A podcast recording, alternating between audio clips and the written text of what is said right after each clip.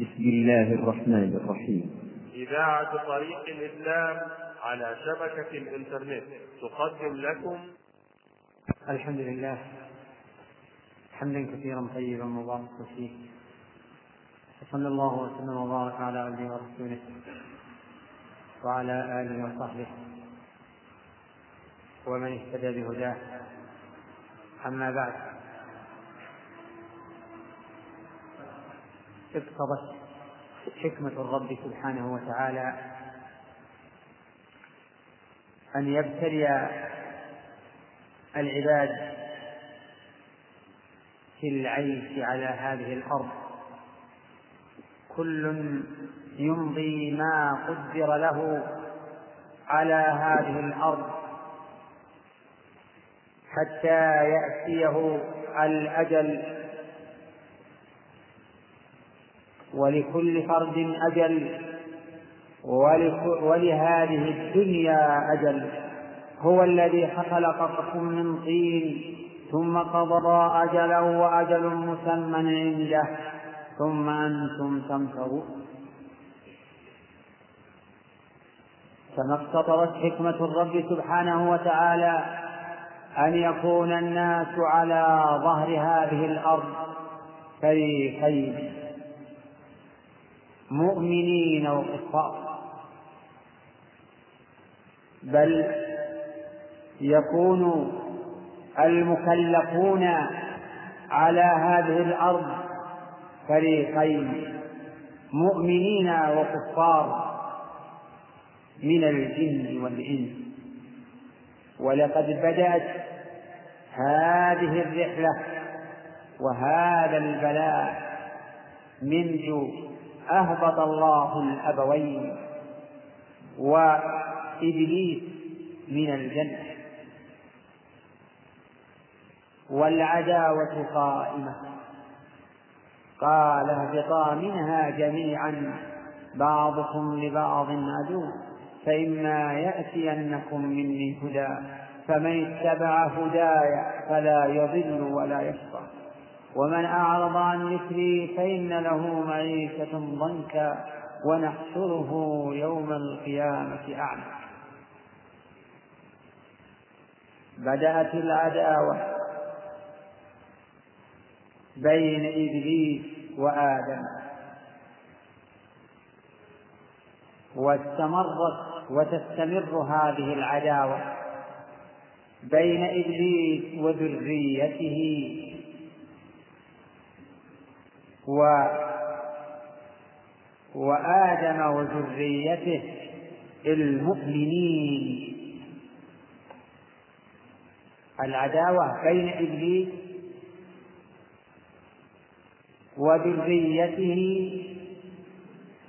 وبي ومع المؤمنين. وأصل العداوة بين إبليس وبين بني آدم. لكن من بني آدم من انحاز إلى عدوه فصار عدوا للمؤمنين. إذ قلنا للملائكة اسجدوا لآدم. فسجدوا إلا إبليس كان من الجن ففسق عن أمر ربه. أفتتخذونه وذريته أولياء من دوني وهم لكم عدو. بئس للظالمين بدلا. فإبليس وذريته الشياطين هم أعداء لله وأعداء وأعداء لأنبياء الله ولأتباعهم المؤمنين. وكذلك جعلنا لكل نبي عدوا شياطين الإنس والجن. يوحي بعضهم إلى بعض زخرف القول غرورا.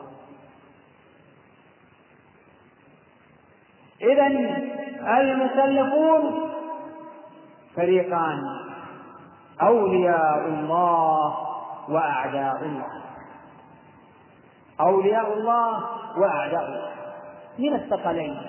الجن. فالملائكة والمؤمنون هم أولياء الله.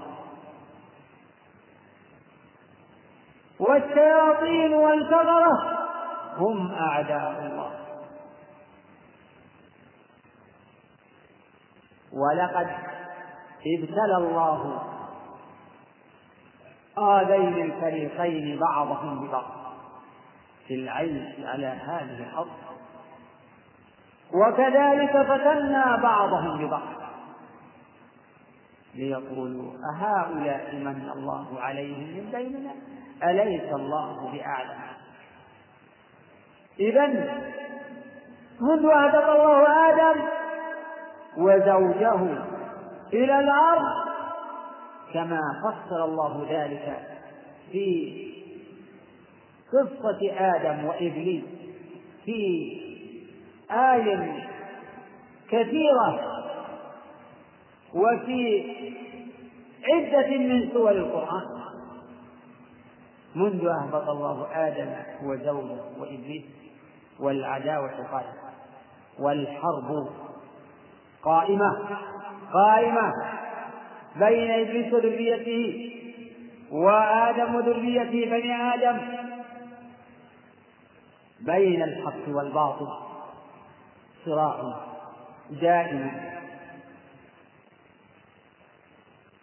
في نفس الإنسان من داخله نزعات نزعات إلى الخير ونزعات إلى الشر.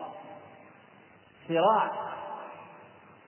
شيطان من داخل الإنسان يزين له الباطل ويوسوس به. يوسوس به. الوسواس. ذلك الوسواس الذي هو المصدر ومنشأ وسبب الشرور. ولهذا شرع الله لنا التعوذ في مواضع كثيرة من الشيطان. إذ لا يعصم من شر الشيطان إلا الله تعالى. فما هو إلا الالتجاء إلى الله. وإما ينزغنك من الشيطان نزغ. فاستعذ. استعذ بالله. إنه هو السميع العليم. وإما ينزغنك من الشيطان نزغ. فاستعذ بالله. إنه سميع عليم إن الذين اتقوا إذا مسهم طائف من الشيطان تذكروا فإذا هم مبصرون. وإخوانهم يمدونهم في الغي ثم لا يقصرون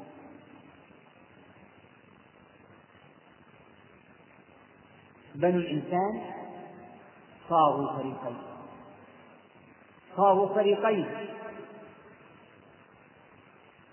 أولياء الله وأعداء فمن آمن بالله وحده وكفر بالطاغوت واتبع هدى الله فهو ولي.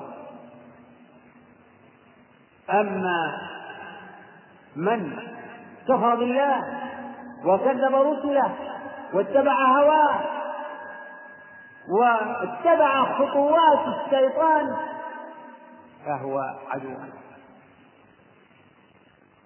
كائنا من كان بدون استثناء.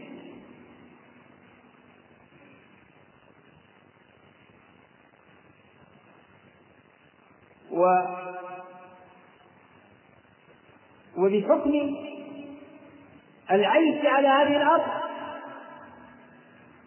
لا بد أن يكون هناك يعني علاقات ومعاملات وابتلاء كل من الفريقين بالآخر.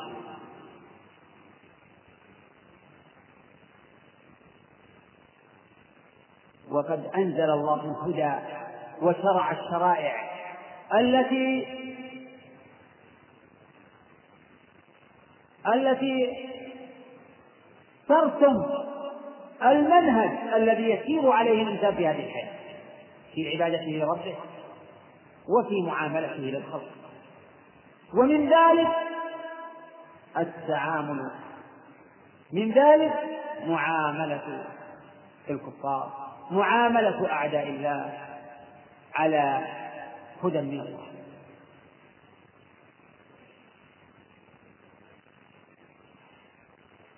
لقد بين سبحانه وتعالى ما يجب على المؤمن نحو إخوانه. وما يجب على المؤمن نحو أعداء الدين. وهذا هو المعنى الذي يعبر عنه بالحب في الله والبغض في الله.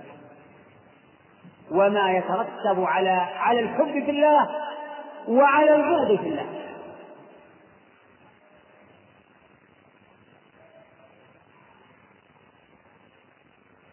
فالإيمان بالله يقتضي محبة الله ويقتضي محبة من يحبه الله وما يحبه الله. يقتضي محبة الله. الإيمان بالله يتضمن محبة الله. ومحبة أولياء الله وبغض أعداء الله.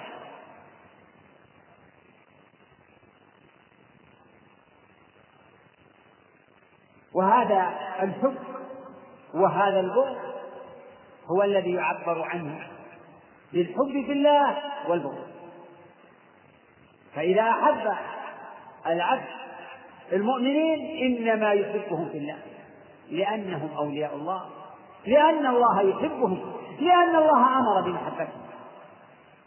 وإذا أبغض المؤمن أعداء الله إنما يبغضهم من أجل الله لأن الله يبغضهم ولأن الله أمر ببغضهم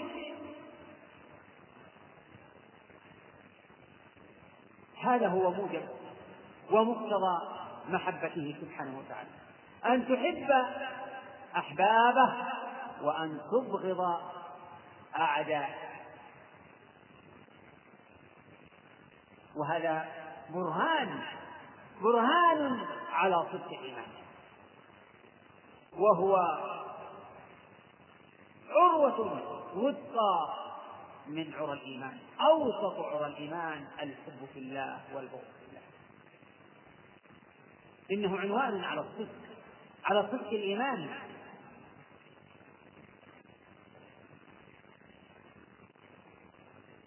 فمحبة المؤمنين تقتضي أمورا ومحبة وبغض الكافرين تقتضي أمورا من من المعصية محبة المؤمنين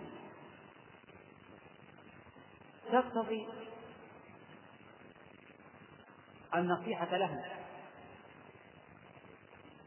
و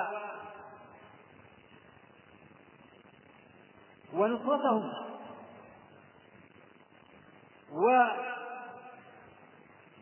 ومشاركتهم آلامهم ومسارهم. تقتضي احترام احترام. المؤمن عليه أن يحترم فللمؤمن حرمة. أن يحترم المؤمنين. يحترمهم.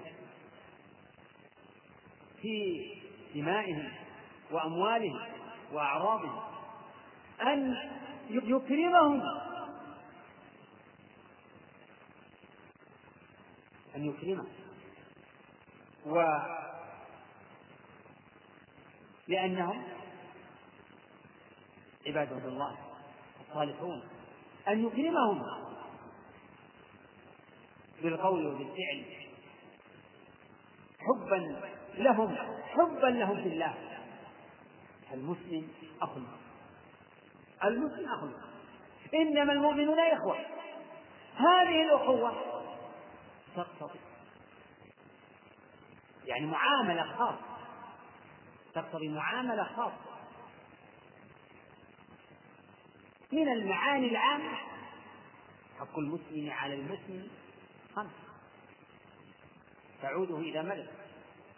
تتبعه إذا مات. تشمته إذا تبره إذا أكثر تجيب دعوة. احتراما وإكراما. آه، تكف تقدم له الإحسان وتكف عن العدوان عليه المسلم من سلم المسلمون من لسانه. المسلم من سلم المسلمون من لسانه. ويده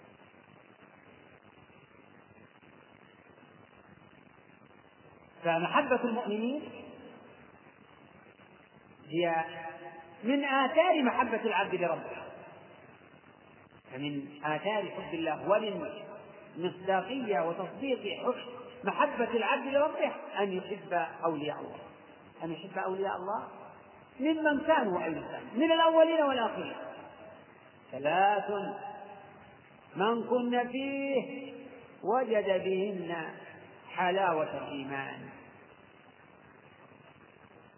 أن يحب الله ورسوله لا يحبه.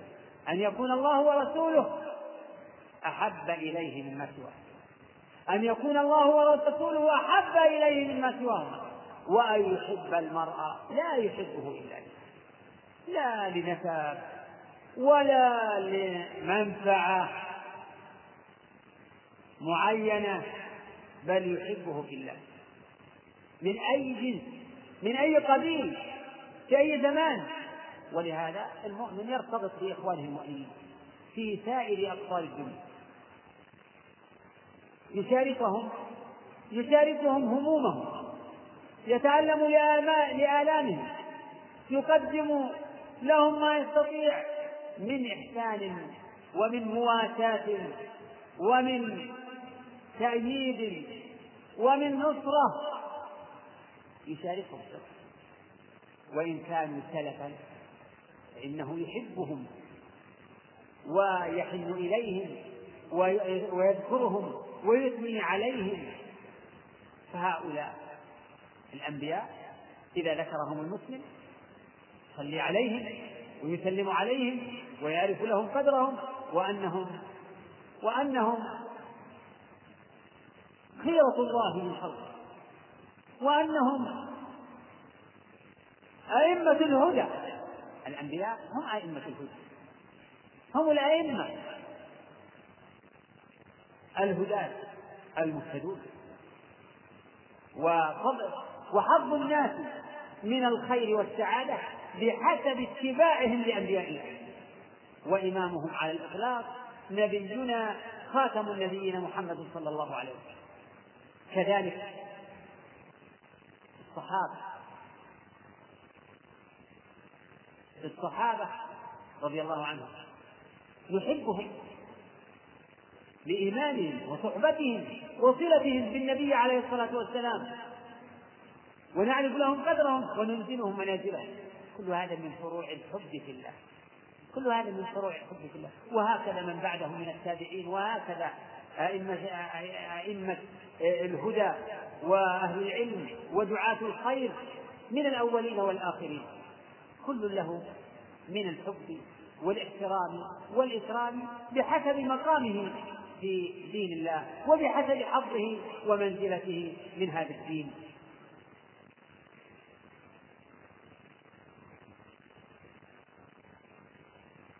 فعلى المسلم أن يحقق حبه في الله ويصدق إيمانه بحب المؤمنين وب ويصدق هذا الحب بالمعاملة بالمعاملة المناسبة لهذا الحب. إحسانا واحتراما وإكراما وبعدا عما يناقض ذلك. لا تحاسبوا ولا تباغضوا ولا تدابروا ولا تخافوا وكونوا عباد الله ولا يبع بعضكم على بيع بعض. وكونوا عباد الله. كل المسلم على المسلم حرام دمه وماله وعرضه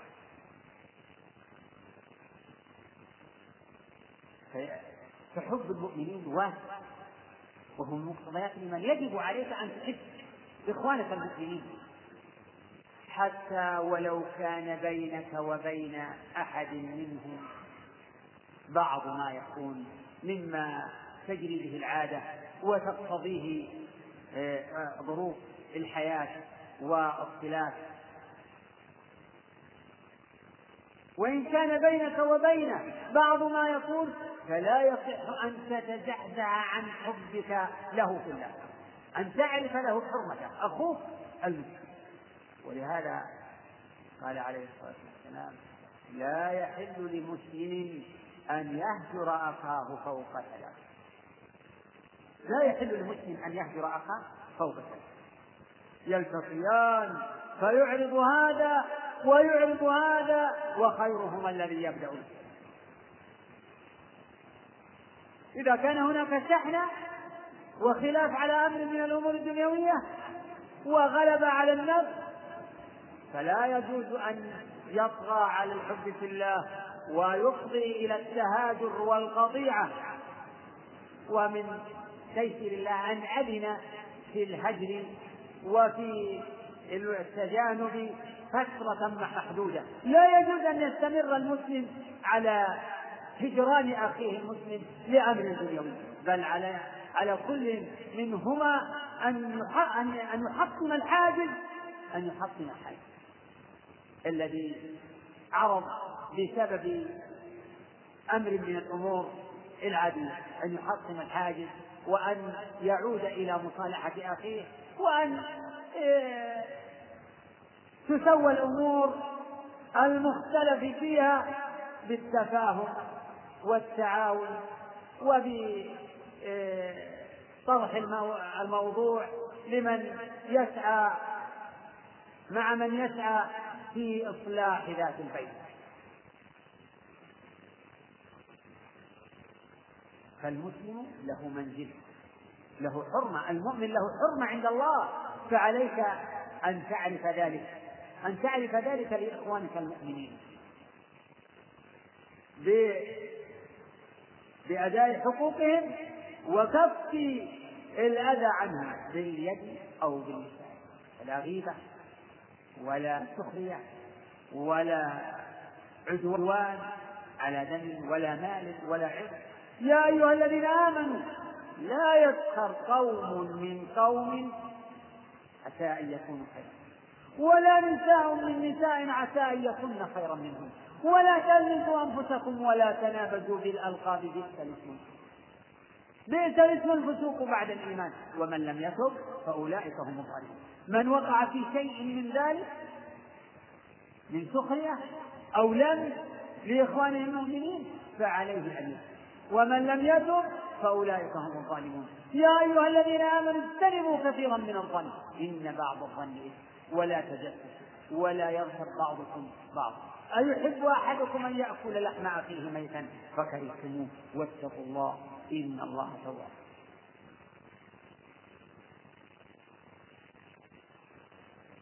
وجماع القول في ما يجب للمؤمن على أخيه المؤمن أن يحبه في الله وأن يحسن إليه وأن يكف العدوان عنه بأي وجه من وجوه العدوان قوليا كان أو فعليا وأن يشاركه همومه. لا يؤمن أحدكم.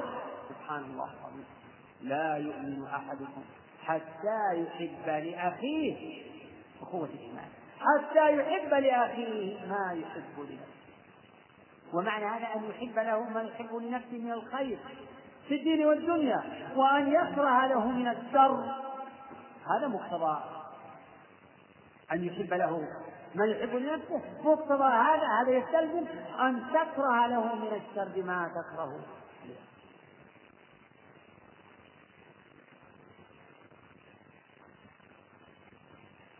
ومن توابع ذلك أن تحب صلاح أمورهم أن تنصح لهم الدين النصيحة إلى أن قال عليه الصلاة والسلام ولأئمة المسلمين ولأئمة المسلمين. النصيحة لأئمة الأمور. هو من الحب في الله لأئمة المسلمين بمحبة الخير لهم وكراهة الشر لهم والدعاء لهم والسعي فيما تصلح به أحوالهم ولعموم ولأئمة المسلمين وعامة بتعليم جاهلهم وإرشاد ظالمهم ومواساة فقيرهم وعيادة مريضهم ورحمة صغيرهم وتوقير كبيرهم. إنها أخوة وعلاقة ورابطة فوق سائر الروابط فوق رابطة النسب ورابطة الوطن. ونقف عند رابطة النسب والوطن. لقد بلي الناس في هذا العصر على تعميق رابطة النسب العام الواسع الذي يعبر عنه بالقومية ورابطة الوطن الخاص أو الوطن الواسع. المبني أيضا على القومية ونحو الوطن. الوطنية والقومية. روابط بشرية. لا يجوز أن تتخذ أساسا في الحب والبغض. هذه من من من رواتب الجاهلية الأولى ومن مظاهر الجاهلية الحديثة. من مظاهر الجاهلية الحديثة ومن بقايا ورواتب الجاهلية القديمة. التعصب للقبيل للقبيلة. التعصب للوطن والتراب والأرض. كم تسمعون من الكلام عن التراب؟ التراب. التعصب للتراب. الوطن لا يصح. نعم. قد قد يكون نعم النسب يقتضي حبا طبيعيا. يحب الإنسان قرابته طبيعة. يحب الإنسان من كان على من جنسه. ولكن هذا هذا الحب طبيعي. وهذا الحب أيها الإخوان هو يشترك فيه هذا الحب الطبيعي تشترك يشترك يشارك الإنسان هذا النوع الحيوانات. فالحيوانات يحب يعني بعضها بعضا يعني كل جنس يحب جنسه. والطيور كما يقال في المثل على أشباه هذا. الحيوانات أبدا. بعضها كل جنس مع جنس. فالحب الذي أساسه مجرد الجنس يعني مثل اللون. أو مجرد الجنس. هذا أمر طبيعي وتشترك فيه سائر الحيوانات. حب طبيعي ولا والشرع لا يأتي بالمطالبة بالتخلص من الحب الطبيعي الأمر الطبيعي هي جبلية أمور جبلية. والشرائع لا لا تأتي بما ينافي الجبلة والفطرة الخلقية. لكن لا يجوز في شرع الله أن أن يكون هذا الحب أو أن تكون هذه العلاقة المبنية على القرابة النسب أو المبنية على الاشتراك في الوطن. اشتراك في الوطن؟ إجمالا يعني وإن كان مع الفارق الكبير مثل يعني أيضا تشارك الحيوانات تشارك الإنسان في آه، جاذبية الإلف وجاذبية الوطن فالحيوانات التي تختلط ويجمعها آه، مكان واحد يكون بينها من الإلف ما بينها دون سائر آه، جنسها الذي لا لا تشاركه في مرعى وسائر أمكنته. فهاتان رابطتان النسب والوطن رابطتان تقتضيان حبا طبيعيا وميلا جنسيا طبيعيا. لكن هذا لا مانع منه لأنه أمر طبيعي. لكن من المنكر في شرع الله أن يكون أساسا في الحب والبغض والبغض بحيث يطغى على الحب في الله والبغض في الله. ويتعارض مع الحب في الله بل يجب تحطيم هذه العلاقات وهذه الروابط متى تعارضت مع الحب في الله والبغض. معنى أن من كان عدوا لله فيجب أن تبغضه. وإن كان أقرب قريب. ومن كان وإن كان من بني جلدتك وإن كان من أهل دارك ووطنك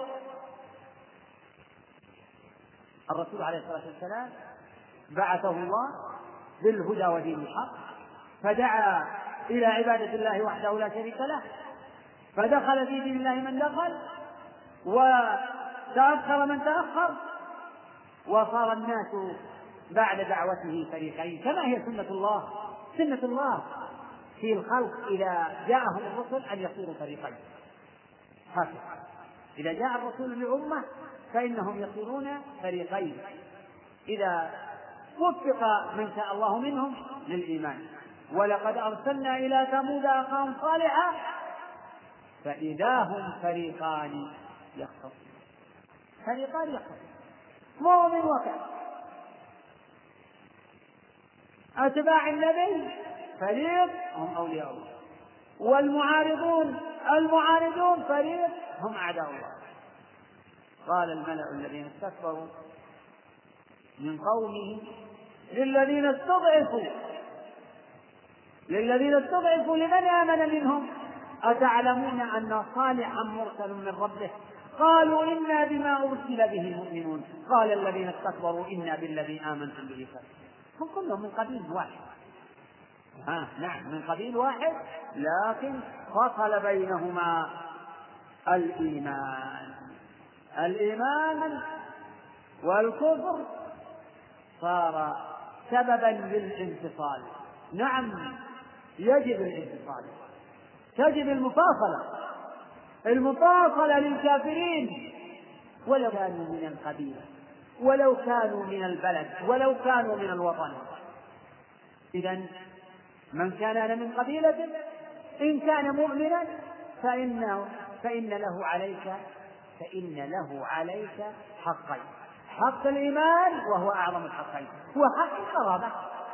الرسول عليه الصلاة والسلام لما أنذر عشيرته لقوله تعالى وأنذر عشيرتك الأقربين. ناداهم وجمعهم وخاطبهم قبيلة قبيلة يقول لهم أنقذوا أنفسكم من النار. لا أغني عنكم من الله شيئا. إلا أن لكم رحما عندي.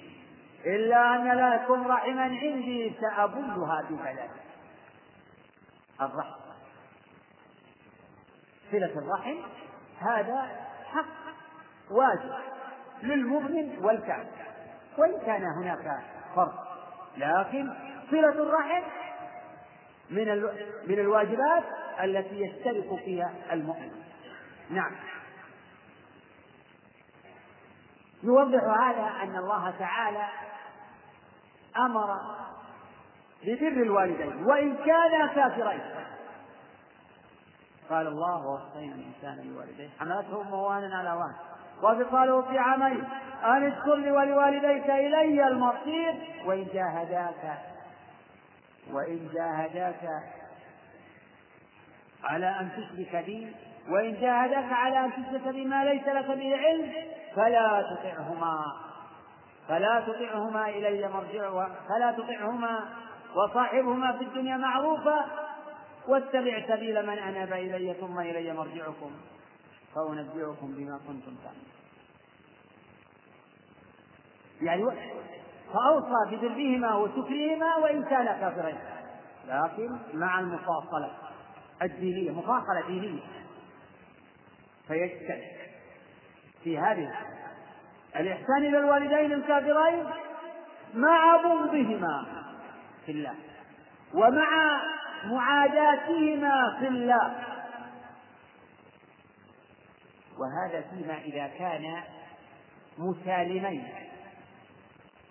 مسالمين للمسلمين بحيث لا يكون منهما محاربة وأذى للمسلمين أما إذا كان الكافر محاربا فإنه لا يجوز الإحسان إليه بحال لا يجوز الإحسان إليه. اللهم إلا يعني أنه يدعى للإسلام ويجاهد في ذات الله ولا يعتدد عليه إلا في حدود ما شرع الله في في نظام الجهاد.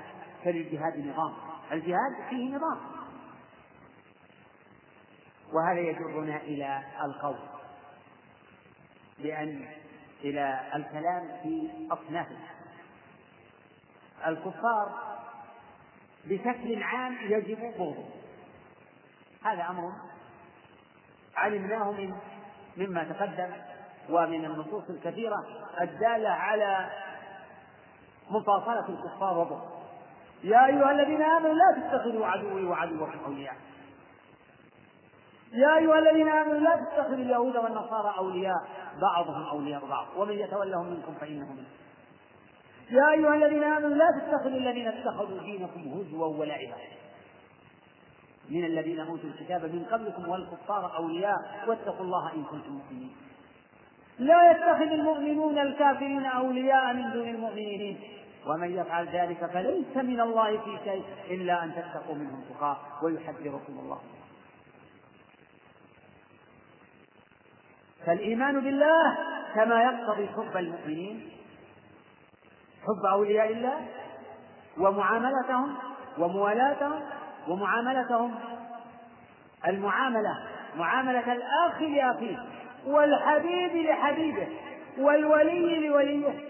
فإن الإيمان بالله والحب في الله ومحبة الله تقتضي بغض أعداء الله بغض الكافرين. عموما من اليهود والنصارى وسائر طوائف الكفر ليس البغض والعدى مخصوص باليهود كما قد صوره الإعلام في هذا العصر.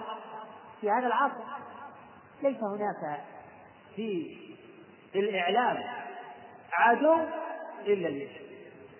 لا الكفار كلهم أعداء اليهود والنصارى والشيوعيون والمشركون كلهم أعداء الله. كلهم أعداء الله. وأعداء أنبياء الله. وأعداء المؤمنين لأنهم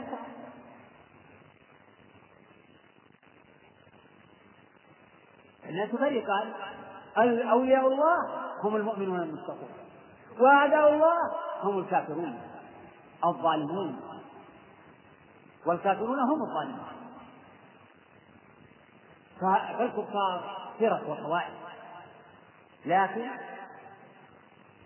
يجمعهم أو أيضا ينقسمون على سبيل الإجمال كفار معلنون لكفر ومنافقون مندسون في صفوف المؤمنين. هذان فريقان نبه الله إلى هذا التقسيم في آيات كثيرة. الناس على ظاهر هذه الأرض ثلاث ثلاثة مؤمنون ويدخل فيهم الظالمون لأنفسهم وكافرون ظاهرون ومنافقون وهؤلاء كافرون مختفون باطنيون يعني إذ يظهرون الإيمان ويبطنون الكفر. اقرأوا مطلع سورة البقرة. ذكر الله فيها في الآيات الأربع منها صفات المؤمنين وفي آيتين بعدها صفة الكافرين على سبيل الإيمان. ثم ذكر المنافقين في بضع عشرة آية. ومن الناس من يقول آمنا بالله وباليوم الآخر وما هم هؤلاء الكفار من الكفار الظاهرين المعلنين لكفرهم من مختلف الفرق والطوائف من اليهود والنصارى والمشركين الوثنيين أو الشيوعيين الملحدين الجاحدين لكل أصول الإيمان. وكذلك المنافقين هؤلاء جميعا يختلفون في أنه يجب بغضهم بغض يجب بغضهم.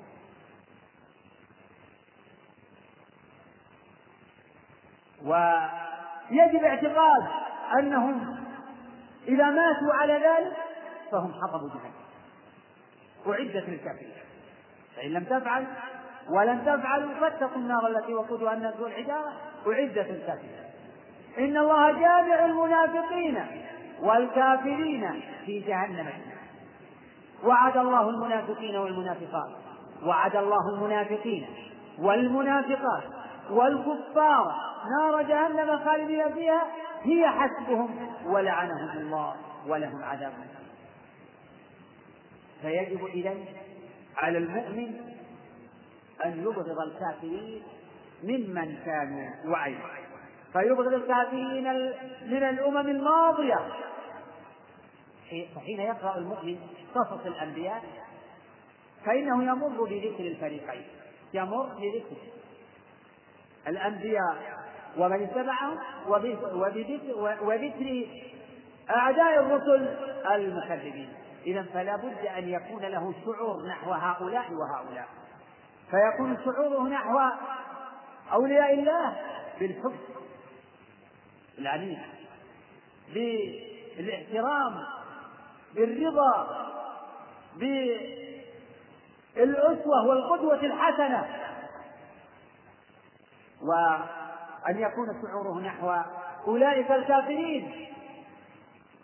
أن يكون شعوره نحوهم بغضا وعداء وحذرا من سلوك طريقهم فالله تعالى إنما قص علينا أنباءهم تحذيرا من سلوك طريق الهالكين وترغيبا لسلوك طريق الناجين هذا هو من أهم مقاصد قصص القرآن.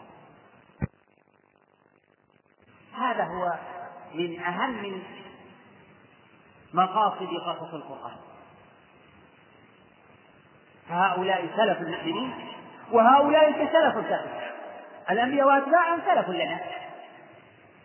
سلف سلف للمؤمنين.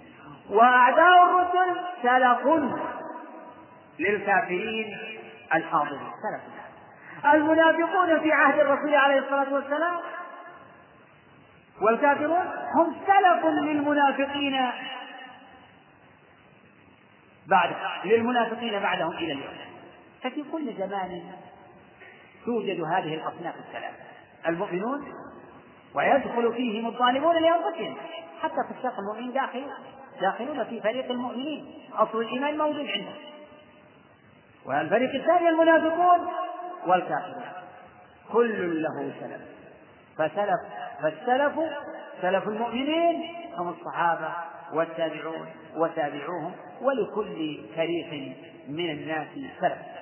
الله تعالى قال في قوم فرعون فجعلناهم سلفا فجعلناهم سلفا ومثلا سلفا ومثلا للآخرين.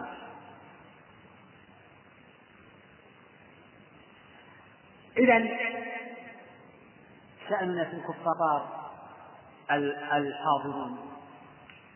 الحاضرون الكفار الذين على وجه الأرض. أكثر من على وجه الأرض هم كفر وإن تطع أكثر من في الأرض يضلوك عن ولكن أكثر الناس لا يعلمون. فالمؤمنون الشاكرون العالمون هم القليل وقليل من عباده فعلى العبد أن يلتزم بمنهج الله ويستقيم على صراط الله وإن كان وحده. وإن كان الرفاق قليل حسبه أن يكون سلفه الأنبياء والأولياء من الصديقين والشهداء والصالحين. هؤلاء الكفار الذين يعيش المؤمنون معهم على هذه الأرض. ولا بد من وجود علاقات. لا بد لتحديد هذه العلاقات من تصنيف الكفار تصنيفا آخر تصنيف آخر. قد ذكرت القدر المشترك بين جميع الكفار ألا وهو بغضهم. بغضهم في ذات الله. واعتقاد أنهم على الباطل جميعا كلهم على الباطل. بدون استثناء يعني وأركز على هذا كلهم على الباطل. فلا يقول قائل إن اليهود والله أهل الكتاب والنصارى أهل الكتاب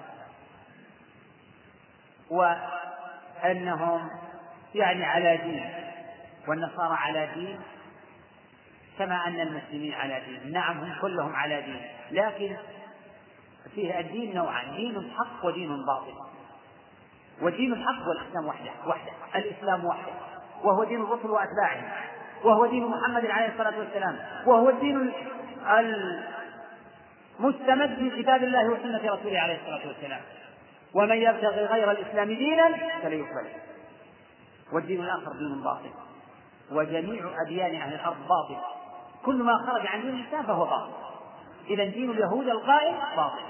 ودين النصارى باطل. إذا هؤلاء الكفار هم على باطل.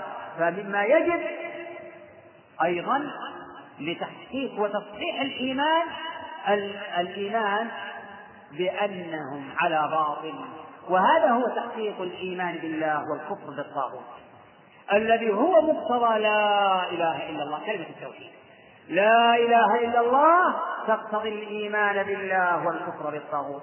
هذه هي العروة الوثقى. فمن يكفر بالطاغوت ويؤمن بالله فقد استمسك بالعروة الوثقى. الكفر بالطاغوت يعني الكفر بكل ما يعبد من دون الله. الكفر البراءة من كل ما يعبد من دون الله. البراءة من من المشركين وشركهم من الكافرين وكفرهم. البراءة من وذلك بإعلان الإبداع بإعلان البراءة. إبراهيم عليه السلام أعلن البراءة إنني براء مما تعبدون إلا الذي فطرني. فإنهم عدو لي. فإنهم عدو لي. فإنهم عدو لي إلا رب العالمين الذي خلق. يعني كل ما تعبدون فهم عدو إلا رب العالمين الذي خلقني فهو وقال سبحانه وتعالى في التنويه بهذه البراءة. وتوجيها لأمة محمد إلى الأسوة إلى الأخذ بالأسوة بإبراهيم. قد كانت لكم أسوة حسنة في إبراهيم والذين معه. قد كانت لكم أسوة حسنة في إبراهيم والذين معه. إذ قالوا لقومهم إنا براء منكم ومما تعبدون من دون الله. كفرنا بكم وبدا بيننا وبينكم العداوة والبغضاء أبدا حتى تؤمنوا بالله. إذا هذا قدر مشترك بغض الكافرين ممن كانوا علما وإن كانوا من قبيل. وإن كانوا من العرب. وإن كانوا. وأخص العرب في هذه الجملة لطغيان الدعوة للقومية العربية وتقديس القومية العربية. فالقومية العربية هي صنم. يريد دعاة أن يربطوا بين العرب المسلم والكافر المسلم واليهودي والنصراني. يهودي ونصراني ومسلم ما داموا عرب فهم إخوة. إخوة؟ لا. لقد فرق الإسلام بين الإخوة في النسب. هؤلاء أعمام الرسول عليه الصلاة والسلام. كلهم أبناء رجل واحد. اثنان يعني كلهم أدركوا حياة الرسول عليه الصلاة وبعثة ودعوة. اثنان منهما من أولياء الله. وإن تفاوتت منزلته حمزة بن عبد المطلب والعباس بن واثنان من أعداء الله. لم ينفعهما. لم ينفعهما نفع وهما أبو لهب وأبو طالب. ابن كذلك عبدنا الإسلام والإيمان بالله يقتضي المفاصلة والفرق والمنابلة للكافرين. بالبغض بالبغض له وبالبراءة منه وهذا إبراهيم عليه السلام. نعم. نواصل الآية. قد كانت لكم أسوة حسنة. في إبراهيم والذين معه إذ قالوا لقومهم إنا براء منكم ومما تعبدون من دون الله كفرنا بكم وبدا بيننا وبينكم العداوة والبغضاء أبدا حتى تؤمنوا بالله وحده. إلا قول إبراهيم لأبيه إلا قول إبراهيم لأبيه لأستغفرن لك وما أملك لك من الله. وقال سبحانه وتعالى وما كان استغفار إبراهيم لأبيه إلا عن موعدة وعدها إياه. فلما تبين له أنه عدو لله تبرأ. إبراهيم تبرأ. تبرأ من أبيه. و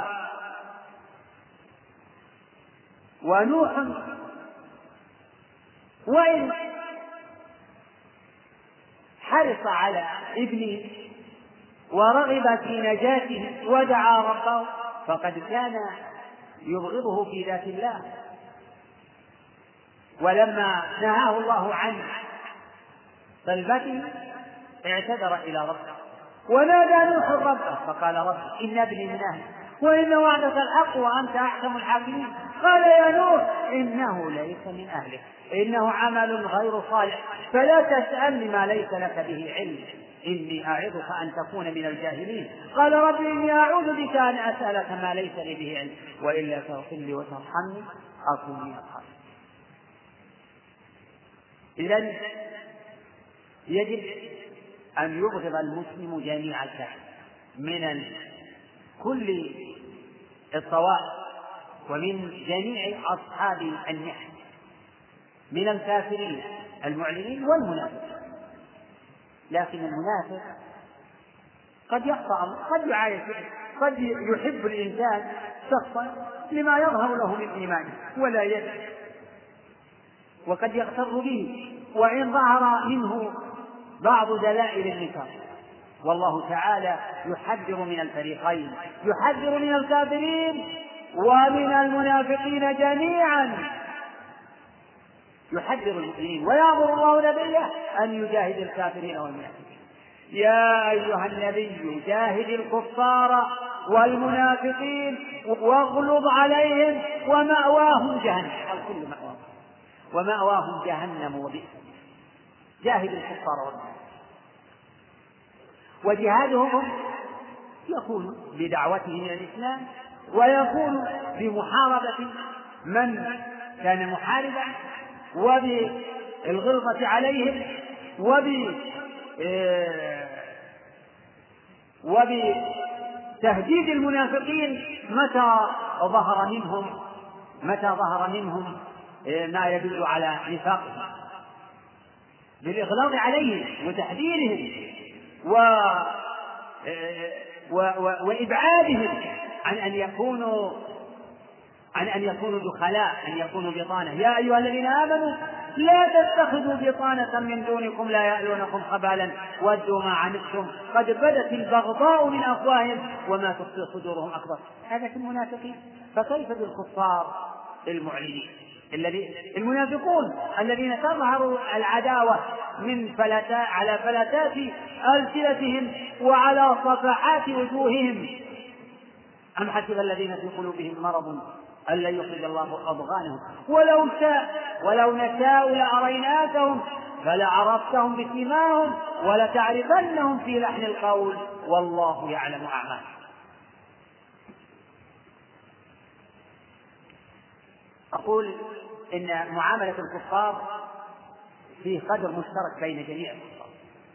وهو البغض والبراءة من جميعهم مما هم عليه وإظهار العداوة لهم هذا قدر مشترك إظهار العداوة العداوة الدينية.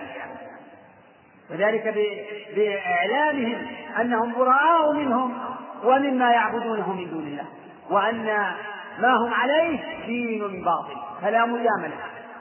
والمجاملة في في ذلك والمصانعة بأن يقول الإنسان لهم ويظهر لهم أنهم أنهم على شيء وأنهم على دين وأنهم على حق. مصانعة هذا هذا يعتبر كفر وخروج عن ملة الإسلام. لأنه لا تجوز لا لا يجوز التكلم بكلمة الكفر ولا تجوز مصانعتهم إلا عند الضرورة عند الضرورة عند في حال الإكراه كما قال سبحانه وتعالى لا يتخذ المؤمنون الكافرين أولياء من دون المؤمنين إلا أن تتقوا منهم.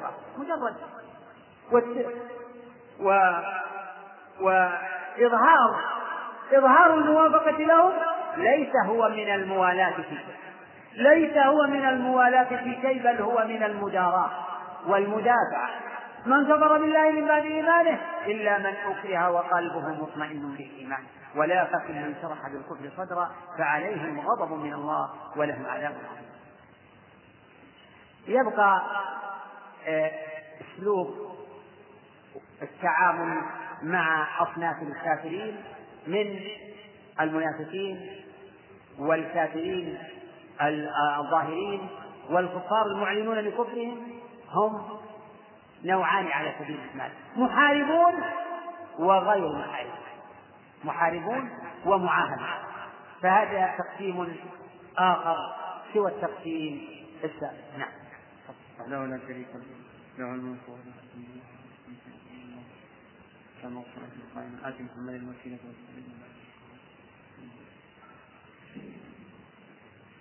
يقول إن معاملة الكفار تختلف باختلاف أصناف الناس. منافقين معاهدين محاربين. وباختلاف أحوال المسلمين قوة وضعفا فإذا كان المسلمون في قوة في حال قوة فإنه يجب عليهم أن يجاهدوا أعداء الله.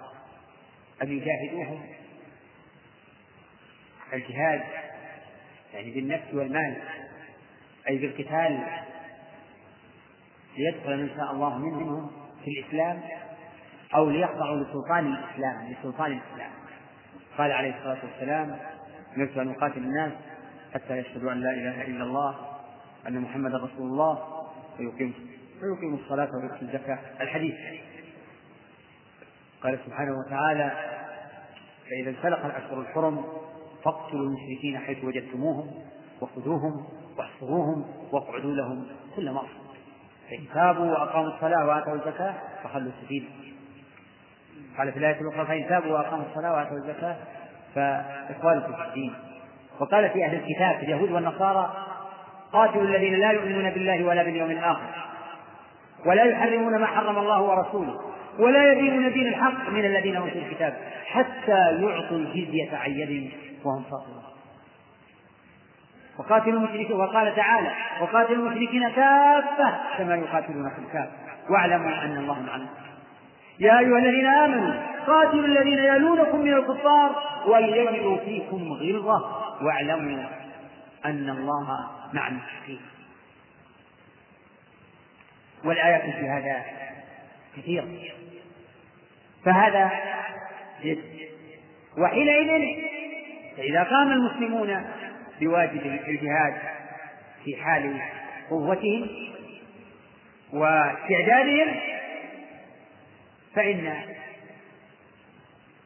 من حارب ولم يخضع لسلطان الإسلام فيجب أن يقاتل وأن يخاضع وأن يعادى وأن يسعى في التغلب عليه بكل وسيلة فلا يتفق شيئا من البر والإحسان. فليجب يعني السعي في السيطرة عليه بكل ما أمكن. فهذا هو الواجب. على المسلمين نحو المحاربين أن يحاربوهم بكل ما يستطيعون بالنفس والمال بقتالهم ليستولوا على بلادهم. الأرض الأرض لله يورثها من يشاء. الأرض ليست للشعوب وللأقوام بحيث يقال إن القبيل الفلاني أو الجنس الفلاني إن هذه أرضه. لا. المسلمون أحق بكل الأرض. المسلمون أحق بكل الأرض. عليهم أن يجاهدوا وينشروا آه، ينشروا ظل الإسلام وينشروا هذا الدين في أرض الله. ينشر سلطانه وينشر ظله ويدخل من شاء الله منهم في الإسلام وليخضع من عداهم بسلطانه. أما إذا كان في ثم إذا قام المسلمون في هذا الجانب فإنه من من الكفار إذا خضعوا لسلطان الإسلام ودخلوا في العهد إما بصلح أو بعقد ذمة فإنهم حينئذ يكونون معصومي الدم والمال أما المحاربون فهم حلال الدم والمال للمسلمين. المحاربون حلال الدم والمال للمسلمين. أما المعاهدون المعاهدون فإنهم معصومو الدم. لا يعتدى عليه على اختلاف آه، أحواله. المعاهدون من ذميين أو مصالحين أو مستأمنين. هؤلاء لا يجوز الاعتداء عليه لا يجوز ولا العدوان عليه في دم ولا مال. فهذا حق مأخوذ له. وإن وإن أحد من المشركين استجارك فأجره حتى يسمع كلام الله ثم أبلغ مأمنه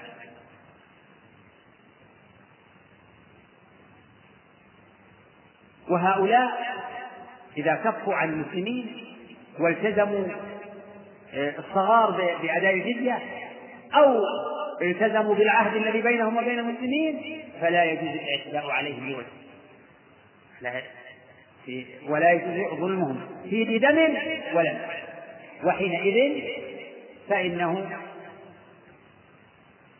يجوز الإحسان إليهم و والعدل فيهم كما قال سبحانه وتعالى لا ينهاكم الله عن الذين لم يقاتلوكم في الدين ولم يخرجوكم من دياركم أن تبروهم وتقسطوا إليهم أن تبروهم وتقسطوا إليهم فمن كان له حق منهم حق قرابة فإنه يؤدى له إليه الحق ما داموا غير محاربين. أما إن كانوا محاربين فلا حق لهم لا يستحقون صلة في هذه الحال لأن العداوة العداوة الفعلية قائمة أما العداوة القلبية والبغض فكما تقدم أمر عام لسائر الكفار سواء كانوا محاربين أو معاهدين. أقارب كانوا أو أبائل لا تجد قوم يؤمنون بالله واليوم الآخر يوادون من حاد الله ورسوله. ولو كانوا آباءهم أو أبناءهم أو إخوانهم أو عشرة. الآية. لكن إذا كانوا محاربين فتجب محاربتهم ومنابذتهم واستباحة دمائهم وأموالهم بل وحريمهم إذا تغلب المسلمون عليهم فلهم أن يكبوا نساءهم وذريتهم عبيدا للمسلمين. مماليك. ومن أين الرق؟ الرق الرق الذي في الإسلام منشأه الجهاد في الجهاد. متى جاء الجهاد وقام الجهاد؟ فإن من آثاره وجود الرق لأن الله أكرم المسلمين المجاهدين الصادقين في إباحة أموال الكافرين. غنيمة لهم وأباح لهم أن يسموا نساءهم وذريتهم ليكونوا رقيقا تحت رعاية المسلمين وتحت سيادة المسلمين. أما من كان له عهد فيجب الوفاء له بعهده وكف الظلم عنه. وتجب حمايته أيضا. من كان تحت من كان له ذمة من كانت له ذمة عند المسلمين فتجب حمايته ونصرته بحسب إن كان من أهل الذمة. الذين التزموا عقد الذمة والتزموا الصغار تحت دولة الإسلام فإنه كما يجب كف الظلم عنه. عدم التعرض لحرماته كذلك تجب حمايته. وأما من كان بينه وبين المسلمين صلح وعهد من غير أن يدخل تحت دولة الإسلام كما صالح الرسول عليه الصلاة والسلام قريش في فترة صالحهم مدة. فهذا العقد عقد الصلح يقتضي عدم العدوان. عدم الاعتداء عليهم بأي شكل من الأشكال. لكن لا تجب حمايتهم لو اعتدى عليهم أحد من غير جهة المسلمين ومن غير ممن دخل جهة المسلمين فإنه لا يجب على المسلمين حمايته. أما أن يعتدي عليهم أحد من المسلمين فإنه يجب كف المعتدي عن عدوانه وعن ظلمه. من كان من الكفار بين المسلمين وقد كان أهل الذمة بين المسلمين يعيشون بين المسلمين. وكان رسل الكفار يأتون إلى المسلمين وتجار الكفار يأتون للمسلمين يأتون في تجارة. هؤلاء كلهم من الصنف الذي يجب كف الظلم. لكن بغضهم في ذات الله واجب وترك موالاتهم.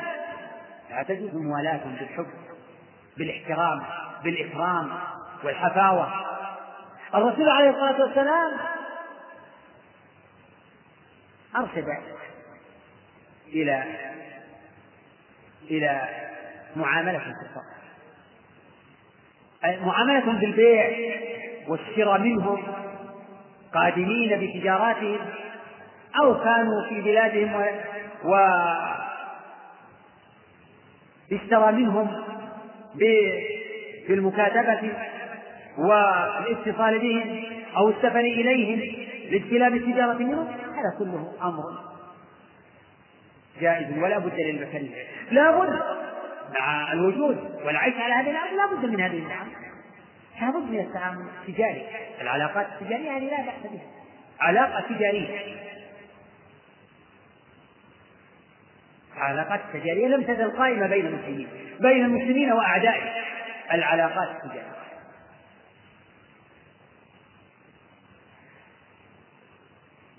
ولكن من غير أن تكون العلاقات التي لا بد منها ويحتاج إليها الناس لا تكون على حساب الدين وعلى حساب العقيدة بحيث يكون بحيث آه، يخالف المسلم ما يقتضيه إسلامه ودينه من حبه في الله وبغضه في الله من أجل ما هنالك من علاقة.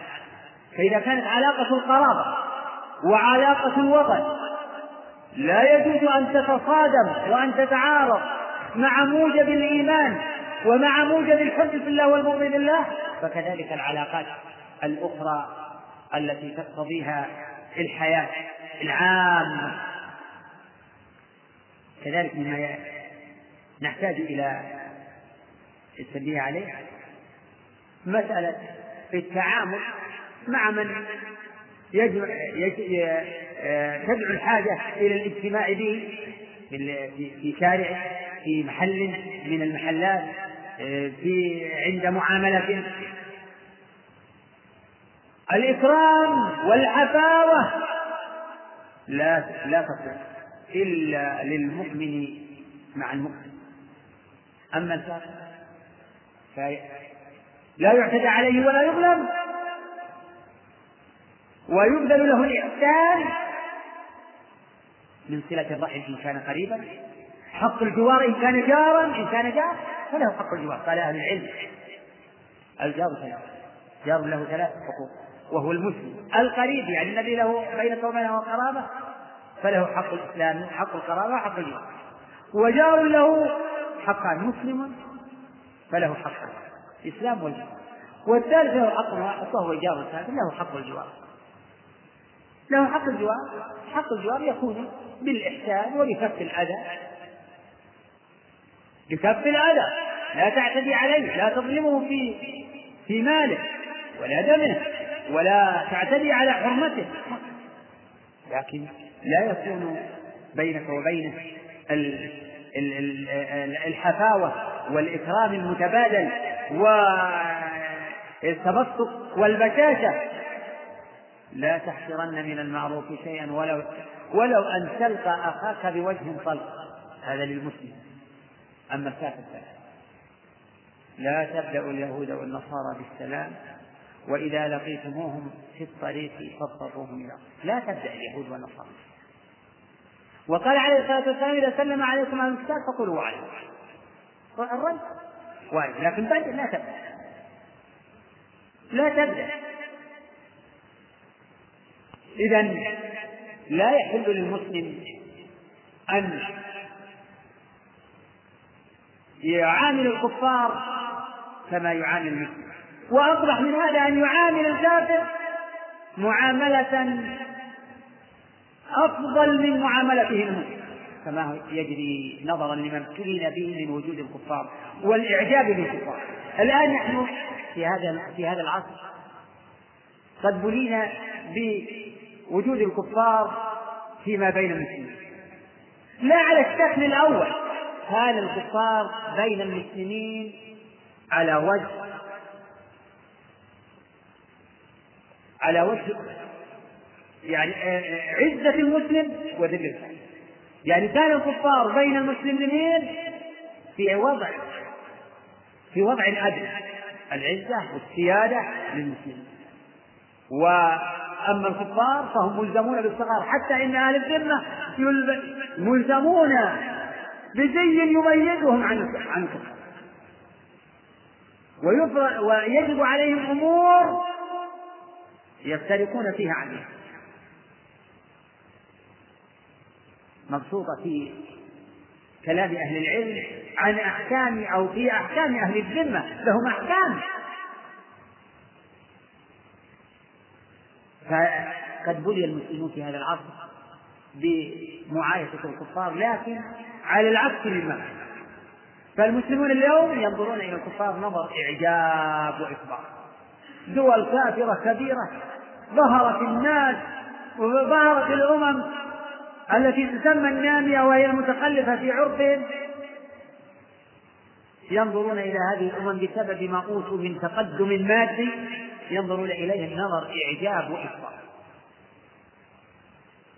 فهذه الحضارة التي جرت على أيدي الكفار ابتلاء وامتحان وفتنة هذه ظهرت ضعاف الإيمان وضعاف البصائر ضعاف العلم ظهرت. لكن يجب على المؤمن أن يعرف الحق. أبدا الكفار لا يرتفع قدرهم بسبب ما أوتوا من تقدم المال فليسوا ركب التقدم ليسوا ركب الحضارة ولا أهل التقدم. اللهم إلا إذا قيدنا وقلنا إنهم أمم التقدم المادي أو الأمم المتقدمة ماديا أو ما أشبه ذلك. أما أن نطلق عليهم الألقاب الألقاب الكبيرة التي إيه، تظهر وتعظم من شأنهم فهذا من البلاء. ومن هذا المنطلق مما تقدم يجب أن يتعامل المسلم أن يعامل الكفار الذين يعيشون بيننا من هذا المنطلق. عهدون الظلم والعدوان ممنوع كما أن الاحترام مرفوض. احترام لا. إنما هو العدل وكف الظلم والعدوان لكن من غير إعجاب ولا حب فضلا عن الإكرام والحفاظة فالبيع والشراء والتعامل العادي هذا أمر لم يزل ولا يزال ولا بد للناس منه. أما أن نكرمهم ونعظمهم ونحترمهم وننظر إليهم بإعجاب وإكبار فهذا إنما ينشأ عن ضعف الإيمان وضعف العلم وضعف الشخصية والشعور بالنقص. فالكفار مهما كانوا مهما كانوا فهم أذلة أذلة. فيجب على المسلم أن يعتز بدينه أن يشعر بالعزة أنت لك العزة أيها المسلم. فإن العزة لله ولرسوله وللمؤمنين. أنت عزيز عليك أن تشعر بالعزة وأنت إذا رأيت هؤلاء الكفار فاحمد الله الذي أنعم عليك. احمد الله الذي أنعم عليك بنعمة الإسلام. احمد الله واصطبر أن عافاك الله. ولا ولا تتصاغر ولا تشعر بالذلة لأنهم أوتوا حظا. قال الله لنبيه واصبر نفسك مع الذين يدعون ربهم بالغداة والعشي يريدون وجهه يريدون وجهه نعم. ولا تمدن عينيك. نعم. ولا تعد عيناك عنهم تريد زينة الحياة الدنيا. ولا تطع من أغفلنا قلبه عن ذكرنا. واتبع هواه فكان أمره. ولا تطع من أغفلنا قلبه.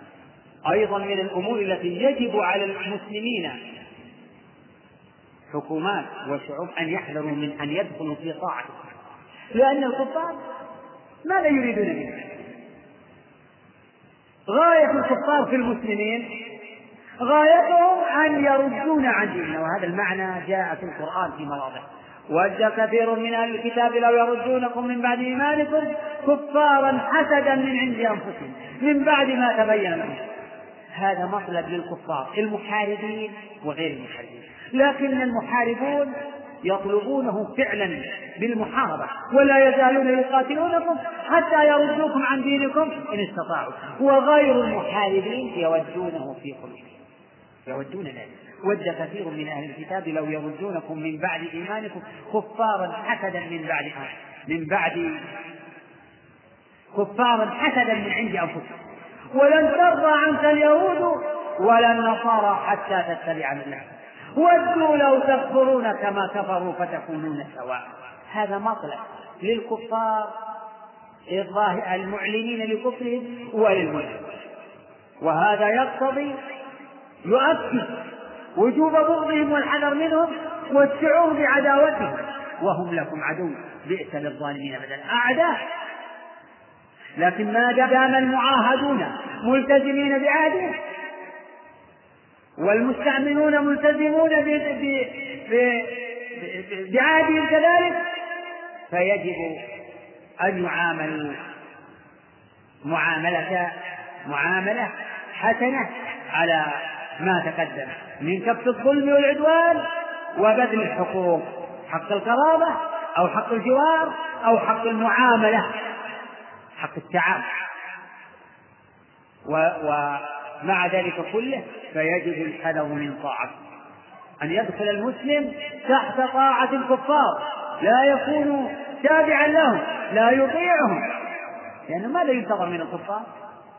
ولا تطع الكافرين والمنافقين.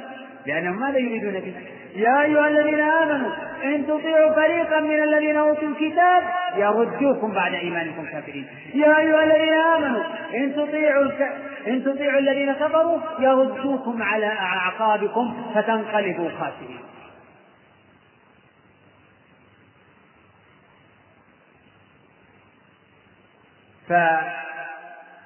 فيجب العلم بحال الكفار ونوايا الكفار في المسلمين ليكون المسلم على وعي وعلى بصيرة وليقف منهم الموقف الصحيح الذي يقتضيه دينه.